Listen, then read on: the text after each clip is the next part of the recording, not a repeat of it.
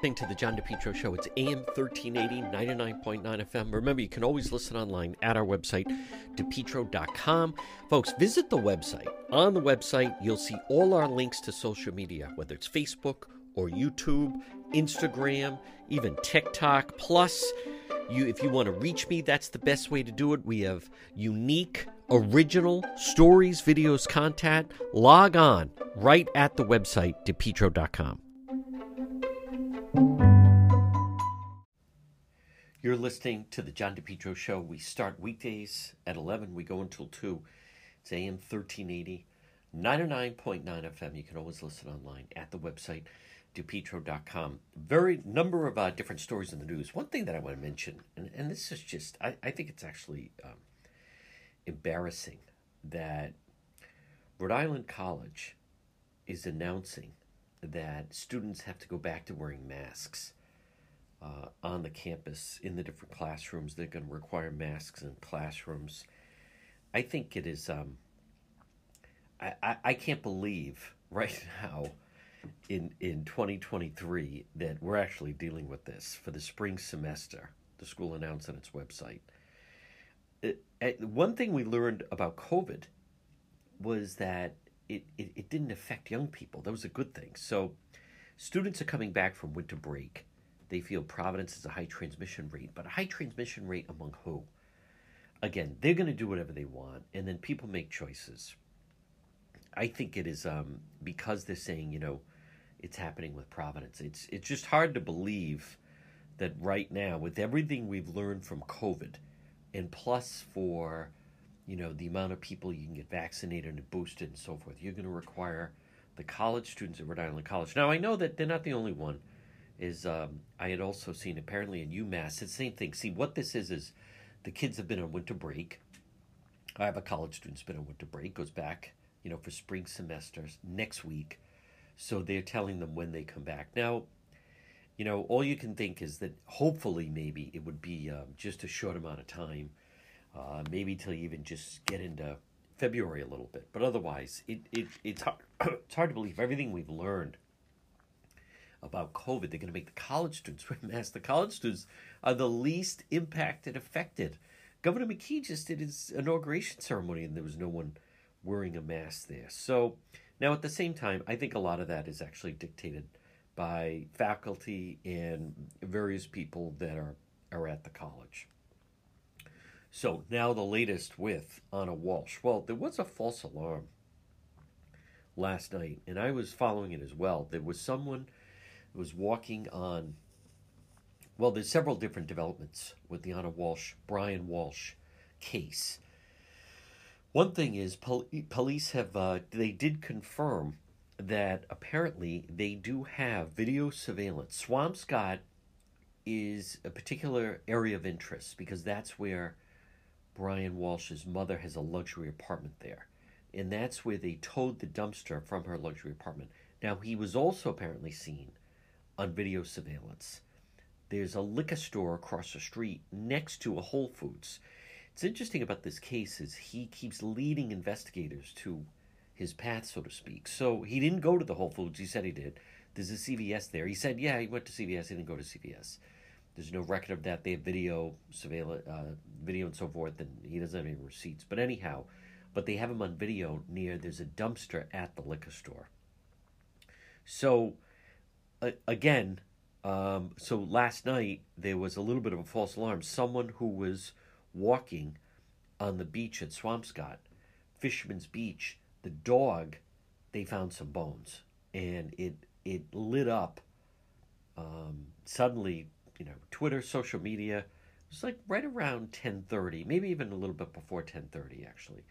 But it, later into the night. So anyhow, the police immediately responded and apparently they determined that it was a pig's knee. But if you saw the photo that had been posted, it it certainly could have been that of a human bone. But the reason why that is significant is because he not only told investigators and admitted that on New Year's Day, Brian Walsh now, that he was in Swampscott, but more importantly, because of his house arrest, he had permission in fact, to be in Swampscott. So now, folks, this you know continues to be. It is a missing persons case. He is not out on bail. I'm shocked at some of the people. Is he out on bail? What, out on bail? He's not out on bail. Then they're not letting him out. Um, and as I I have said that even if in fact he managed to make bail, he is essentially by lying to the police or misleading police, I should say, he um, violated the terms of his situation that he's on house arrest or home confinement. Let me hear. This is the um, Boston 25 piece about that she sold her condo the days leading up to New Year's. Proceeds from the sale about $80,000. As we've been reporting, court documents from Brian Walsh's federal art fraud case indicate he was having financial difficulties and on the hook for more than $300,000 in restitution. I spoke to an individual involved in the real estate transaction. He tells me he contacted state police and shared all the details. For 25 Investigates, I'm Ted Daniels. So, again, that is interesting. They sold that, but I'm not sure how much it, it plays in simply because he had been having, obviously, a lot of financial problems. But they're, they're looking at at everything. They're also looking to try to um, keep the, the three boys together. And some of her friends have are appealing for custody of the three brothers because right now they are in fact they're in state custody and I mean it's hard to believe that it would actually potentially come out that they may separate them. But so Swampscott police, just to be clear, they did res- respond shortly after 10 o'clock and they went to the beach, but it turned out to be a pig's knee. But uh, apparently, but the, the reason why that is important is just because of the terms of his house arrest, home confinement, where he they were dealing, but dealing with um, a radio frequency. I know investigators said on New Year's Day he claimed he left his cell phone. He couldn't find his cell phone. And then he claimed one of his sons took it and then he found it under a pillow. But what's interesting about that is he had to check in with where he was going. He he was gone for a, a pretty good amount of time. And so it, it seems to come back to that I'm not saying it's the honor system, but it certainly doesn't it's not like a GPS ankle bracelet where they know where he's going uh, certainly loose. It sounds like it's a home confinement designed for someone that, because of the art forgery, they in fact did consider him um, a non-violent type of criminal. So, so right now they are testing what they found in in the Peabody transfer station. Now, why that's also significant about the dumpster at the liquor store across the street from where his mother is.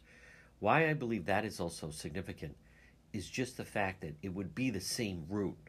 Whoever took the dumpster would empty the trash at his mother's luxury apartment building in Swampscott. It would be the same route, and they would also get the dumpster at the liquor store, essentially across the street next to the Whole Foods.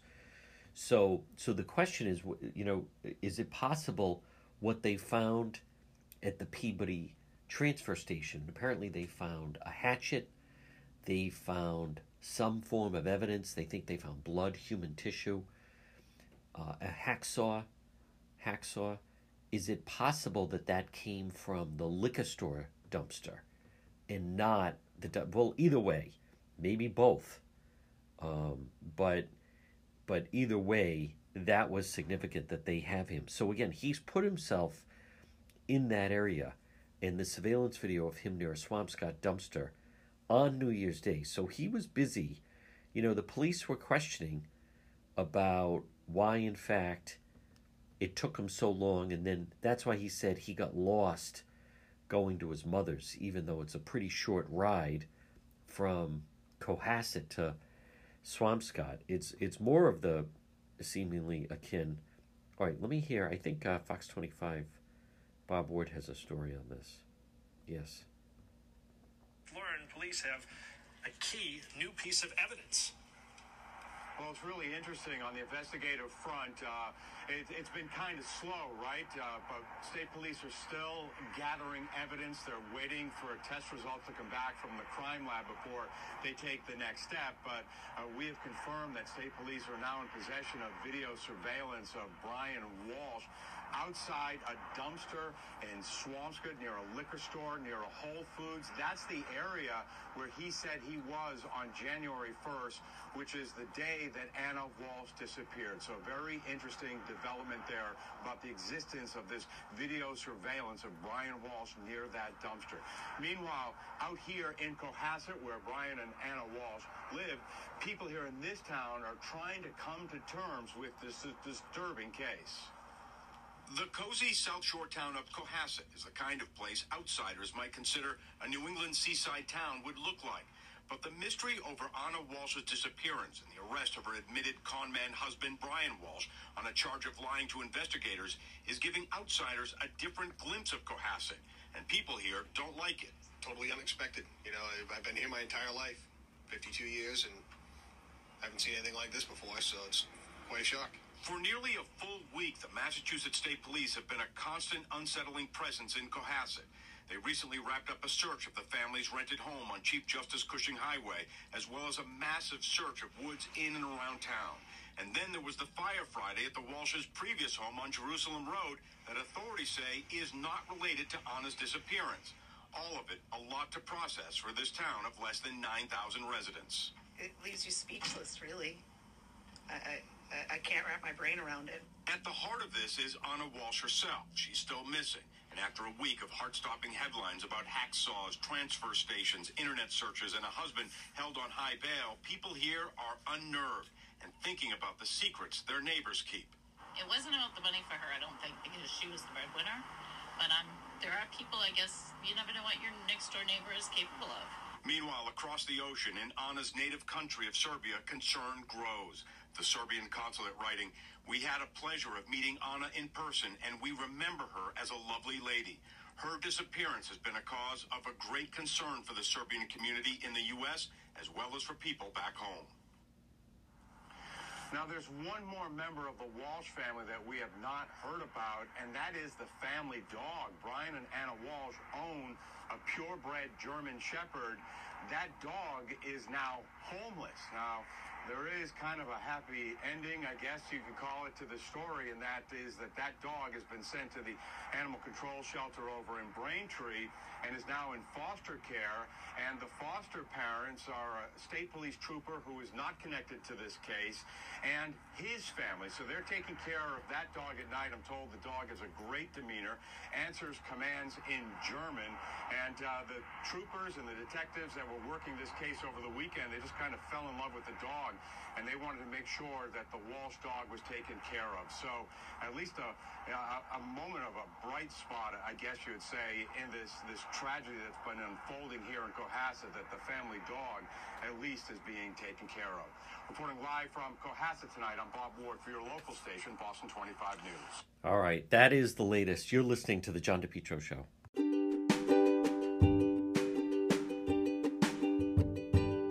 Propane Plus in Rhode Island for all your propane needs. Call them 401 885 4209. In Massachusetts, you can reach them at 508 252 3359.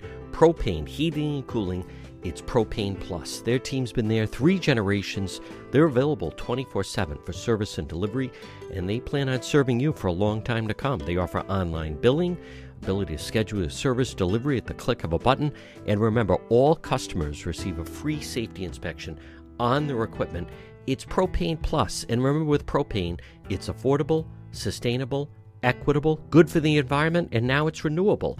Call Propane Plus today at 401 885 4209. In Massachusetts, call them at 508 252 3359. They're very easy to navigate website it's propaneplus.com.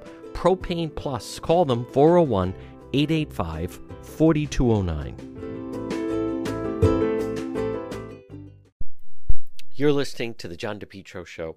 I want to play. We're following the uh, the other story, one of the other stories that we're following, we're obviously following a lot of them. If you want to see some of the live stream that we are doing, I'm I, I just want to update people. They are saying that the FAA normal air traffic operations slowly, gradually are going to supposedly resume. They're looking into the, the cause of it, but it is um, there's still seemingly a lot of flights out there. All flights are asked to stay on the ground, but it's um.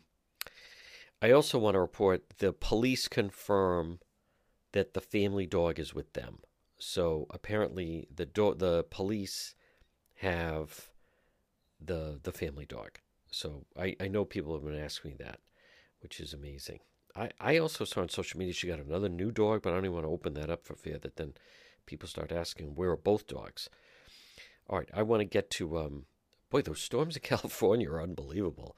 I was seeing some of the coverage on it. I mean, I know it. It normally those that are familiar with Southern California, it's it's uh, it does rain in January, but nothing like like this. It's it's very very dramatic the amount of uh, rain that they've had. Now, let me uh, let's see the situation regarding the Idaho murder. Here we Brian go. Kohberger, the suspect, is due in court tomorrow students return to classes, and investigators share new details about what he was doing before his arrest. Mola Lenghi joins with the details. Good morning, Mola. Good morning, George. Those new details are shedding light on how investigators say they were able to link Kohberger, the 28 year old PhD student, directly to the crime scene and the murder weapon. This morning, as the suspect accused of murdering four University of Brian. students prepares to head back to court, new details emerging about Bryan Kohberger's actions before his arrest. ABC News learning from a law enforcement source that federal investigators observed him in Pennsylvania around 4 a.m. as he discarded garbage in his neighbor's trash bin just days before his arrest. Trash ending up being key in the case. Police linking Kohberger to the murders by collecting his father's DNA from trash outside the family home and matching that to DNA they say they discovered on the button snap of a knife sheath that was on the bed next to the body of victim Madison Mogen. If I had one or two words to describe Maddie May, it would be just an, an angel, and that she was, she just made me proud. Ben Mogen speaking about his daughter Madison to ABC News and describing the moment law enforcement told him they'd made an arrest in the case. And he said, Ben, this is the day that we've been waiting for. Ben also describing his emotions while reading the evidence law enforcement say they had gathered against Kohberger. I just, I broke down and I just, uh, I just cried. I could only take so much of that, and I just, uh, I, I cried. I still haven't read the rest of it. The police affidavit claiming investigators believe the four college students were killed between 4 a.m. and 4:25 a.m. They say one of the surviving roommates was awake at the time of the murders and told police she witnessed the intruder, seeing a masked man coming toward her before he walked out through a sliding glass door. The roommate then locking her door. Police say later that morning, the two surviving roommates called friends to the house because they thought one of the victims had simply passed out and wasn't waking up. The 911 call finally coming around noon. Officials say the two surviving roommates are not suspects. Overnight, Kaylee Goncalves' sister, Olivia, saying Kaylee and Madison did everything right that night. They went out together. They called for a ride. They went to a known establishment. They did everything you would want your daughter or your sister to do in that situation. You're supposed to grow up together. That's your God given best friend. And so we're left with not only missing them and exactly who they were, but wondering who they were going to become. On the Yo, boy, of Idaho campus, folks, in this uh, 2023, I mean, we're already dealing with, um, I mean, two very high profile, brutal, well, several brutal murders. The four students, now granted, that happened in November, but they didn't, you know, catch him until it's all the details are still coming out on that. And then obviously the situation with Anna Walsh that does not, it certainly doesn't sound good. Um, and and right now, you know, we we don't know where things stand with. They were searching another area yesterday, but apparently they they came up short. So now I think this is interesting. We will talk with our legal expert, attorney Tim Dodd, coming up uh, tomorrow. But I think, like right now, do they do would they have enough to charge him with murder and based based on what they had? I like some of the quotes about Brian Walsh. He assumed a mantle of entitlement. He sounds like, and he was he was diagnosed as a, a sociopath. So uh, his complete, absolutely complete disregard for everyone around him, a rug containing evidence believed to be human tissue and blood was recovered, along with a hatchet and a hacksaw. Now, that was the stuff that I believe that he dumped on New Year's Day. And then he went to the Home Depot on New Year's Day and then seemingly, you know, then got the part of the tools he needed in order to, um, you know, then whatever he, I hate to say that, but it, it is true, but whatever he did with, whatever he did with the body, um, and then she has, you know, that that becomes a big question. Let me hear. This is uh, Fox 25 in Boston. They've done good job on this. I think we have some sound on this. We we do have some sound on this. Here we go. Whereabouts in the days after Anna was last seen. Anchor and investigative reporter Kerry Kavanaugh continues our team coverage now, piecing together where investigators believe he was and what he was doing New Year's week. Brian Walsh reported his wife missing to police Wednesday, January 4th, the same day as Anna Walsh's employer. Walsh allegedly told investigators that on New Year's Day he got up around 7 a.m. He claims around then his wife Anna kissed him goodbye and headed to Logan Airport for her flight to D.C. But according to investigators from there, his stories weren't adding up. Due to Brian Walsh's house arrest and a GPS tracker from another criminal case, investigators say he requested various leaves for the week of January 1st during the morning and afternoon hours to drop and pick up his kids from school. Investigators say his cell phone was detected in Brockton and Abington during that week, but he had not obtained permission to be in either town. On Sunday, January 1st, they say Walsh, who lives in Cohasset, requested travel between 3 and 9 p.m. to take his mom back to her Swampscott home. But he claimed he got lost and took an unusual route.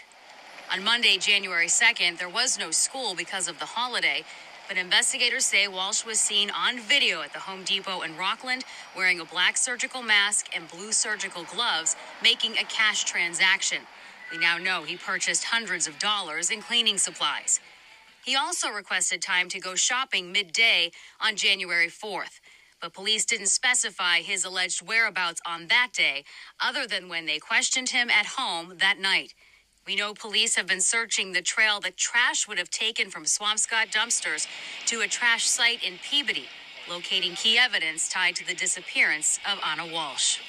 On Sunday, we know Walsh was under arrest at the Cohasset Police Department, charged with misleading an investigation and he faced a judge on Monday and was ordered held on $500,000 bail. For 25 Investigates, I'm Kerry Kavanaugh. You know what's interesting is as I'm listening to that, I'm pretty sure that on New Year's Day he said he couldn't find his cell phone, and then he said he found it. One of his kids had taken and put it under their pillow. So they were able to track him because of the cell phone, and then then they were questioning him like where he went. But if that's the case, then see the, the key piece here, folks, and again, you're listening to the John DePetro show, the, the key element here is where was he? So he went to the Home Depot um, on January 2nd, right? New Year's Day is a Sunday. New Year's Eve Saturday, New Year's Day Sunday. Monday, January 2nd, Brian Walsh goes to the Home Depot in Rockland, approximately 4 o'clock. So the question to me is where was he Monday night, January 2nd, and Tuesday, January 3rd? Now, if he is able to go in and out, and it almost sounds I, I hate to, but it's almost like an honor system a little bit. He's supposed to ask for permission, and if he wanders off, but then you just want that's the key piece that's missing here. Where did he go that Monday night. And if he was going online and researching how to do some of this stuff, which it sounds like he was doing, that's what may you know we don't know. There's as I've said, you know, there's a lot of water around there, but I've never Googled what do you do, how do you get rid of someone. So we don't know if there's something about that with the the dumpsters or it's tough to tell where did he travel that Monday and into Tuesday. We also don't know. I, I'm going to say like that Monday night overnight. And I'm just trying to. If you were going to do this, right? Wouldn't you? You'd wait till like 11 o'clock midnight. It's dark out. Not a lot of people out. Go do whatever you. He's really. I hate to say that, but getting rid of the, the wife's body. But I think it. It also. I, I don't think you wait till Tuesday, but who knows with this guy? I think you then just do it the Monday night, and then Tuesday he spends cleaning and then Wednesday he's ready to report that that she's missing. All right, much more ahead. You're listening to the John DePetro show. For over 125 years, Ameriprise Financial has provided advice for clients' unique goals, help millions of Americans retire on their terms. Now, as we're at the end of the year, beginning of a new year, why not take advantage of our free consultation? Call Tom Bryan today, Ameriprise Financial, 401 434 1510. Offices located 400 Massasoit Avenue in East Providence put the strength of a leader in retirement planning to work for, for you through a personal one on one relationship. Call Tom Bryan today, Ameriprise Financial Advisors, 401 434 1510. Get solid advice, get a plan, whether it's for yourself, you and a spouse, maybe your children or grandchildren. Take advantage of this free consultation Ameriprise Financial, 401 434 1510. Call right now, 401 434 1510. Tom Bryan, Ameriprise Financial Advisors. Thing to the John DePetro Show weekdays. We start at 11, we go until 2. It's AM 1380, 99.9 FM. You can always listen online at the website, depetro.com. Joining us right now with the Boston Globe, he is columnist Dan McGowan. And Dan McGowan, uh, the Boston Globe as we're speaking in in uh, we'll we'll talk about obviously I, there's a lot I want to talk about, but first thing is this uh, this outage that, that all flights are grounded. I I, I mean I, I could be wrong. I, I think the last time that happened was was on September 11th. That's what I, that's exactly what I have in my head right now. That I'm thinking that that was probably the last time, and uh, you know, it, it, this is bizarre, and we're not getting a ton of information no. yet about you know exactly what's happening. And you know, usually you'd think that when that kind of thing happens, uh, when you're not getting when, it, when, it's very quiet, you start to think like, oh, maybe there's a national security kind of thing, something like that. Um, but we have no clue yet. And no. to be honest, selfishly, I'm flying to Florida in a couple of days, and I'm hoping that I can do that. Yeah. Still, but uh, you know, potentially by the time uh, you know, by this afternoon or something, we might get more, and it might everything. It could just be an actual glitch, but I've never seen anything like this. Uh, uh you know, with with the airports other than 9/11, and you think, you know, it, just right after coming off a very turbulent, uh, you know, uh, exactly. period where you know, uh, holiday Christmas to New Year's, a nightmare for those people traveling. Complete nightmare. Yeah we, we, we don't know what it is. I want to start off, if you don't mind, and um, I'll, I'll, tell you, the I love the fact that you were in Johnston, uh, wrote a column being with father and son. I think the new mayor of Johnston, I I find him very impressive. I, I obviously I like the father a lot, uh, but Joe Polisena Jr. I, you know, I, I also have seen the wife in court. His wife is a, a public defender. Yep. I, I think Dan McGowan, you have been, you were with. This is someone to me at some point being the governor of the state. Yeah, I mean, I think he certainly he's not even hiding the fact that he certainly is politically ambitious. Uh, and you know, you're talking about a 32 year old guy, lawyer, who you know has credibility kind of on both sides of the aisle. Know, worked for Allan Fung as a Republican. Uh, you know, had a more turbulent experience working for Governor McKee, which I'm sure we'll talk about. Uh, but you know, he, he's a soft. He's a lot different than his dad, right? he's soft spoken. He's sort of, uh, you know, I, I, think even he would. say, I think even his dad would say a little more cerebral in the sense that you know, you're, you're, you're trained as a lawyer. You know, sure. you, you kind of think things can be resolved without fighting. They use the the, the uh, example of you know senior somebody who jumps over a desk and everything. Uh, but I'll tell you, and something that didn't quite make the final cut of my column, but what is really interesting to, to just paint a kind of a, a real difference between the two. Um, back when Amazon, you know, when that big, uh, when all the negotiations were going on over Amazon coming to Johnston, Yeah. there there was a moment where the mayor, where, where Mayor Polisena Senior was kind of so frustrated with uh, specifically Stefan Pryor, the Commerce Secretary at the time, that they they sort of stopped talking. Uh, and and Junior kind of stepped in and said, "Hey, let's let's resolve this. Let's you know get down you know on paper exactly what we want." And you know the the the narrative had always been, "Oh, this you know this is a win for everybody," but that got rocky for a while. And at least you know what what Mayor uh, Senior says is that it was Joe Junior who got that thing kind of back on track. So it shows you he's a guy who I think isn't overly emotional, but is also somebody who you know understands. We're not going to let you know big things fall apart because I don't like you, or Right. because you know because of you know silly kind of petty um, uh. And, and what's interesting where that segues into is Governor Dan McKee a no show at the- Yes. at the inauguration ceremony, and then you know in in the fashion that the Polisenas do uh, understand very well, they sat Helena Foulkes right on stage alongside all the mayors. Wow. Uh, to- you know, and, and that was let me tell you something, John. You know. Those those swearing in ceremonies, you know how these things can be. They're boring. It's you know, it's a lot of the same old, same old. That room, five, six hundred people in the room. I'm my phone lit up with Wow. both elected officials, people on the stage were texting me saying, "Do you believe this?"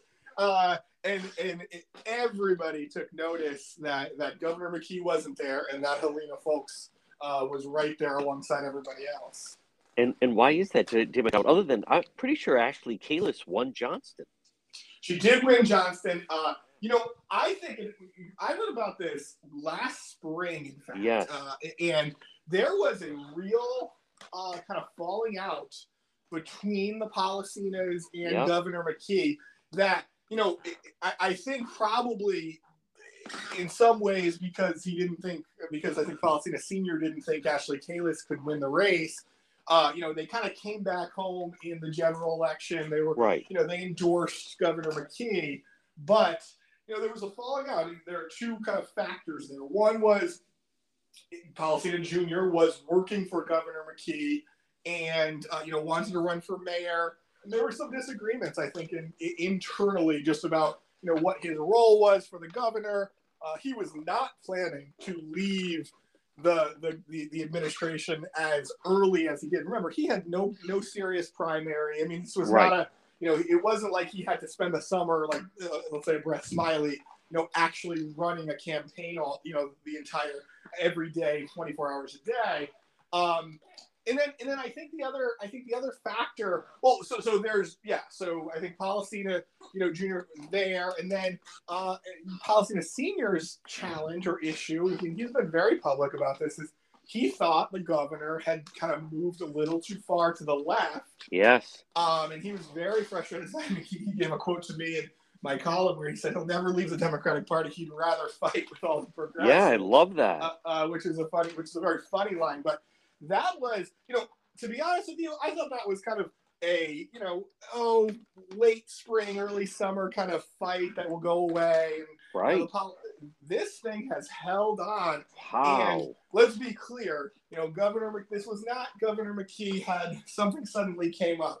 He was invited to the inauguration. He was the only one of the statewide officials Wow. um, who, who who didn't RSVP. Everybody else said, "Look, you know, Cicilline and Magaziner were in Washington." In fact, I was in the room interviewing them when Seth, Seth Magaziner called both of them back to back. Oh.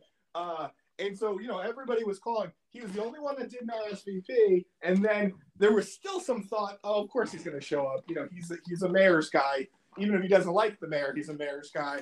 Uh, but he, he no showed. And then right on stage, Helena Foulkes. Well, Dan McGowan, and again, folks, speaking of Dan McGowan of the Boston Globe, Dan McGowan, I, number one, I think that speaks volumes of of uh, Governor McKee, where his mindset is right now, and it, I think it's consistent with the the individual. I think it was really interesting the Helena Foulkes thing on stage, and then you see in the photo, there's also uh, Attorney General Peter Neronha. Folks, quick break. Much more ahead. Dan McGowan of the Boston Globe, right here on the John DePetro Show.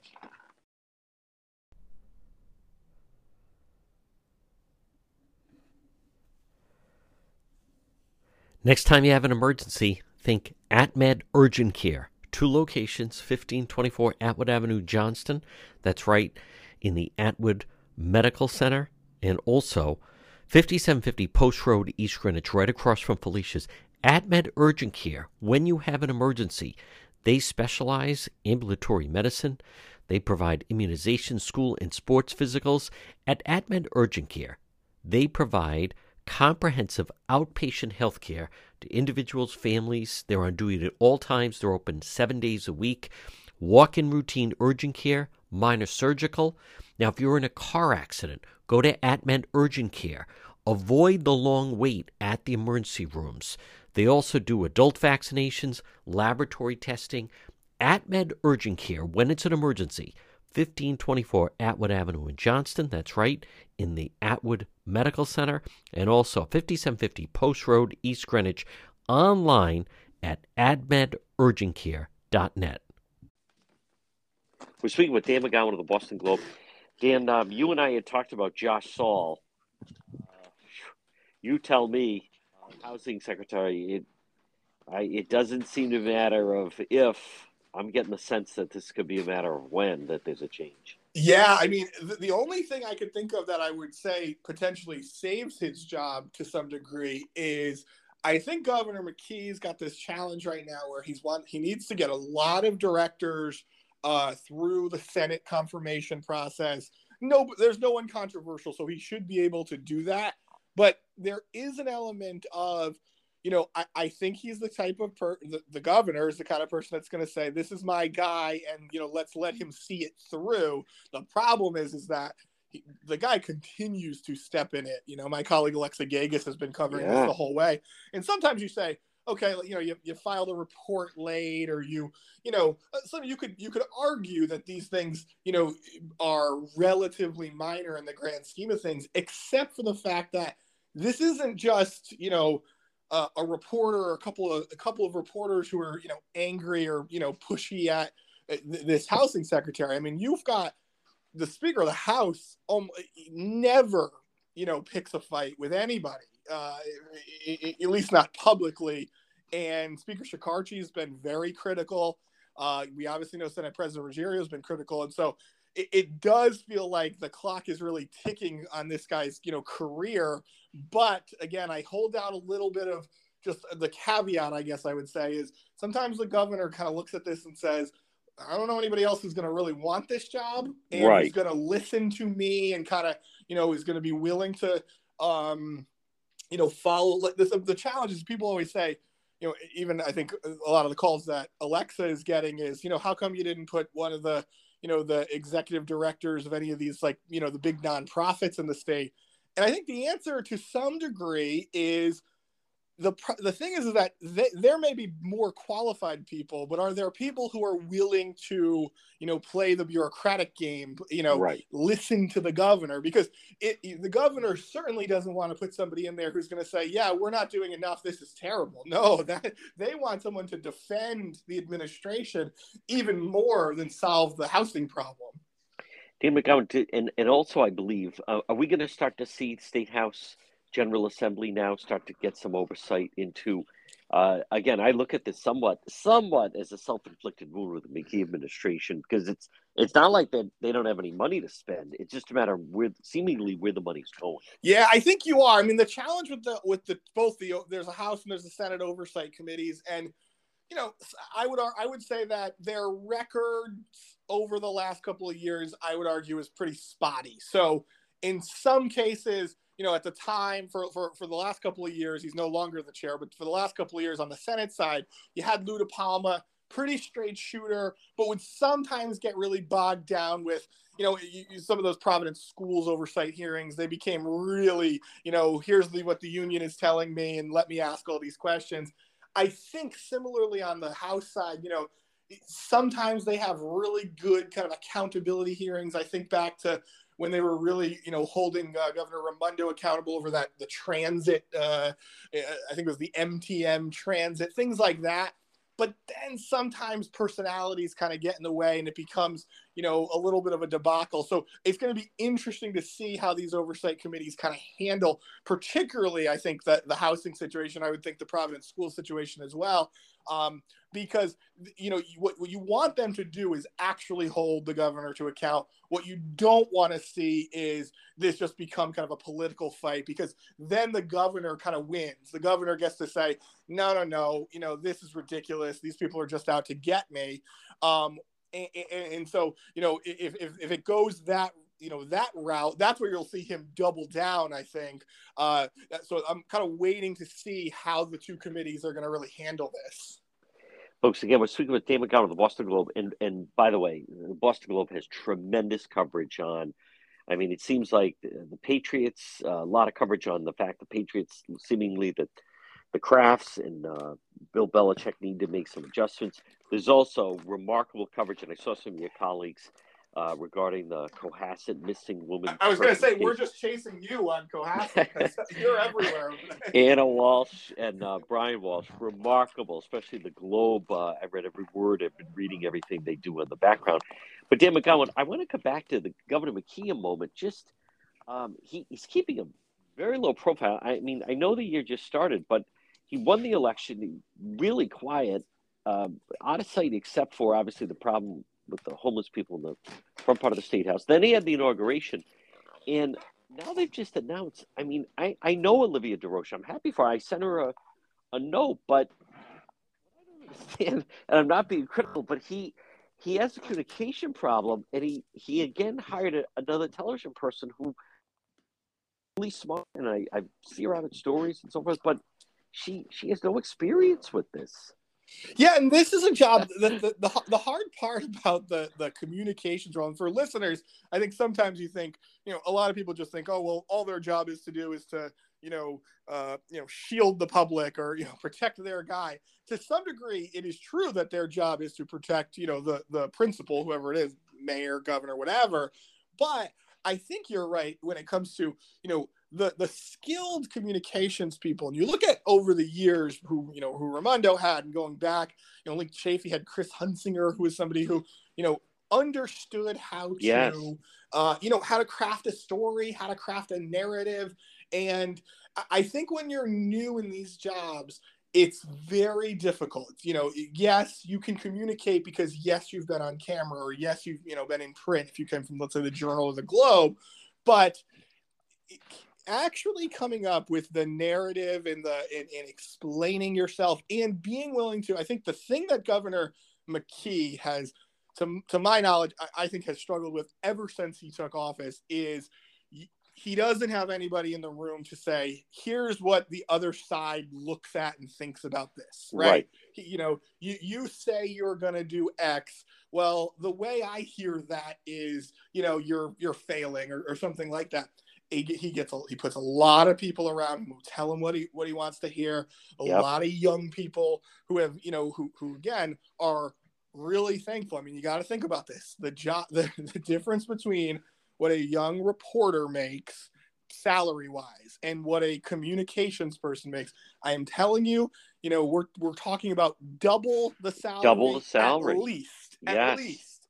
Um, and so if you're somebody who for the first time in your life as a as a young reporter i don't care if you're a man or a woman you know if you're suddenly making 100 110000 dollars a year uh, and you were before you know couldn't make the rent uh, it is really hard to go to your boss and say hey i think you're wrong here right? You want the gravy train to roll.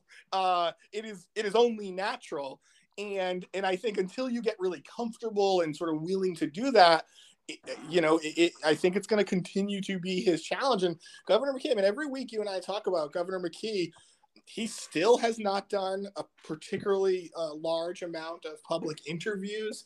Uh, you know, he did the thing with the journal. He did the one with uh, the radio right after he got elected, but that's it. You know, yeah. Um, we keep asking. Others I know keep asking. Oh yeah, you're heading into next week. Next week is his budget, state of the state address, or probably just the budget address, I assume.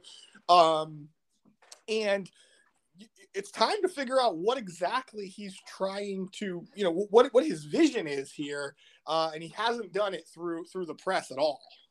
No, and I, I this is my opinion. I, I don't he doesn't enjoy a good relationship with the press. I mean, he's obviously at odds with you guys. He's odds at Channel Twelve. Uh, not that anyone's done anything wrong, but I, I don't know. And then you know to give these speeches of this is our moment and keep the, everything else. I, I think it's it's a new person put in a very difficult situation. I go back to your colleague Ed Fitzpatrick with that famous podcast. That's still one of my favorite parts of the campaign season but Alana Cerrone, I that wasn't really her fault. I know she took a lot of heat for that, but um, he could have handled it a lot differently. Folks, there's also a good piece.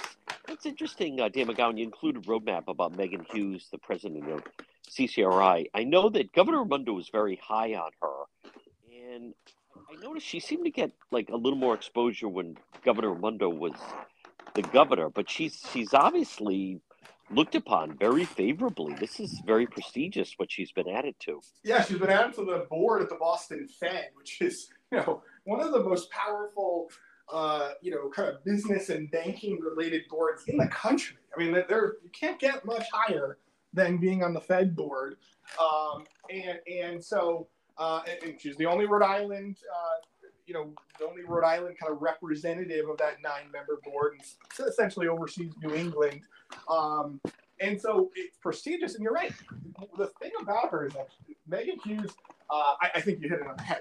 Gina Raimondo hired her and uh, they they hit it off. They were kind of on the same wavelength as as thinkers and as um, you know people who are willing to have look. There are lots of folks at CCRI, particularly faculty, who uh, do not love uh, her, you know Meghan Hughes. They they, right. you know, they think she's changed a lot. They, you know a lot of programs.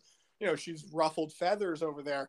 But talk about somebody who has, I think, revamped that college. Yeah. Um, who ha- you know helped whether whatever you think of uh, the the Promise Scholarship Program. You know what? She now it's not something. Now it's just second nature.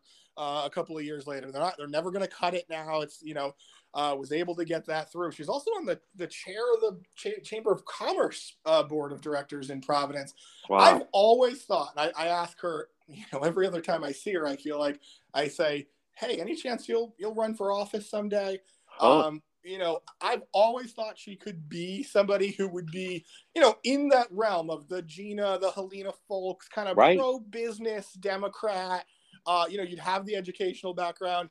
I've always thought that she could potentially do that. It's uh, um, she's always she always brushes it off and she says you're the only person who you know who asks this, but when you're when you're joining all these elite boards right. um you know there there's only a couple of of things that's happening right it's one is potentially you're trying to raise your profile for political office or two and this is could be reasonable too uh, she would be an excellent president of Rick. Uh, yes, that's be, what I was going to say. I'd give her Rhode Island College. I've always thought that that should be something that that should be considered. Now, you you mentioned something just at the beginning of this conversation that is something to watch. She is not Governor McKee's person, um, and and while they, I don't think they they don't, you know, dis, dislike one another that's always a red flag for me with this administration. That's I think right. you know when when he does when when he when it when when you're seen as a Gina person, when you're seen as somebody else's guy or girl, um, I think I think it's really hard. But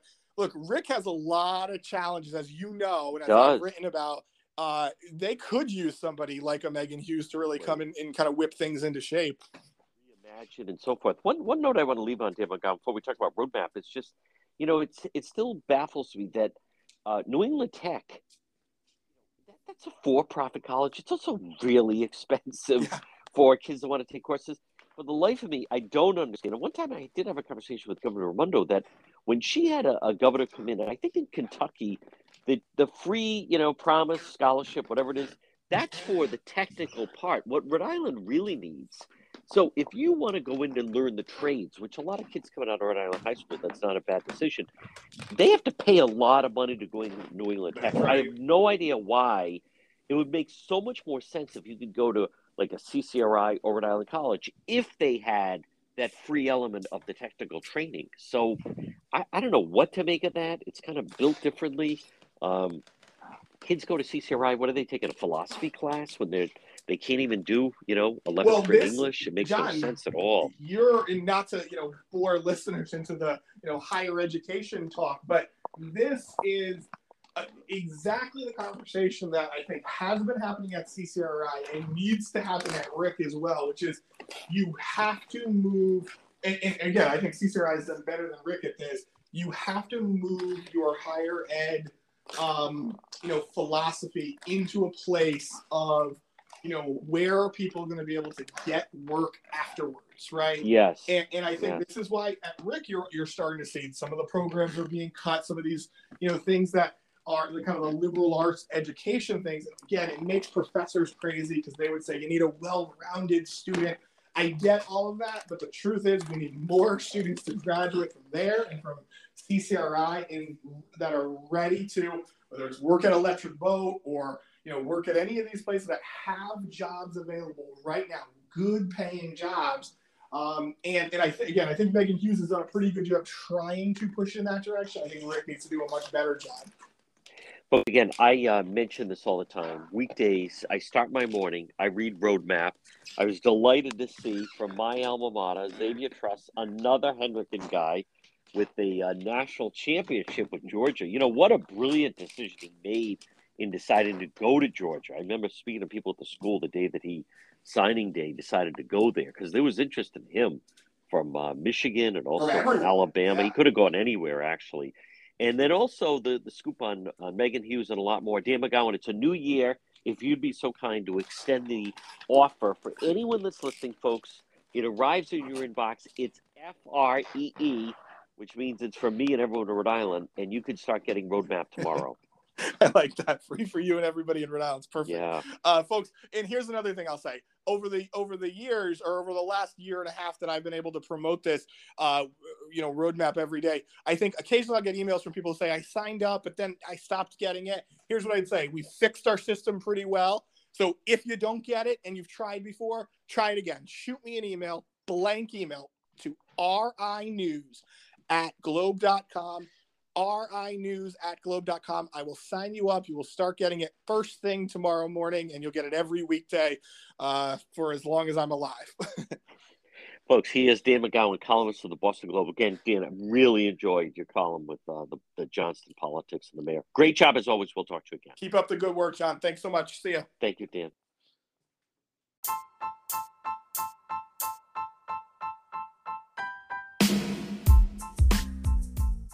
Get the most of your outdoor space with Limitless Outdoors. Call today for a free quote 401 580 1852. Limitless Outdoors. They specialize in patios, walkways, steps. They did a fantastic job on my outside steps. Outdoor kitchens, landscape lighting, retaining walls, lawn installations, excavation. Call Limitless Outdoors today. Let's dream, build, and enjoy. 401 580 1852. Based in Smithfield, Limitless Outdoors. They also do indoor fireplaces or outdoor fireplaces. Limitless Outdoors. Call them today. Free quote. Get the most of your outside. You're going to love what they can do for you. 401 580 1852. 401 580 1852. Limitless Outdoors. Dream, build, enjoy.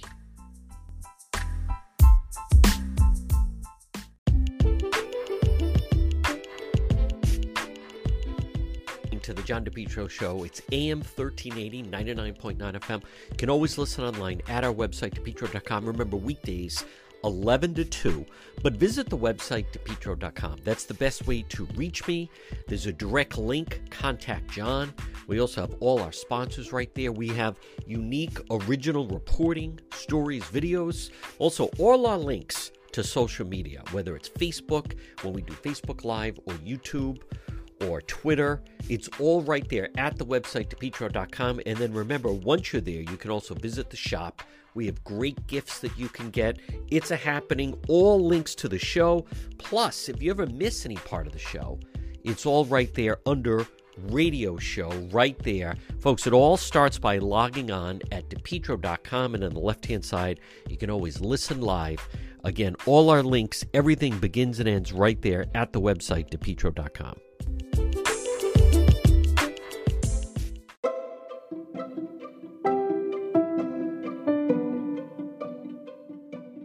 The Cowesett Inn, 226 Cowesett Avenue in West Warwick, Rhode Island tradition since 1977. Delicious food, great atmosphere, whether it's lunch or dinner or drinks in the lounge. They can also accommodate large groups. A great meal, a feast is waiting for you at the Cowesett Inn. Stop it and see them all year round. 226 Cowesett Avenue in West Warwick. They're waiting for you at the Cowesett Inn.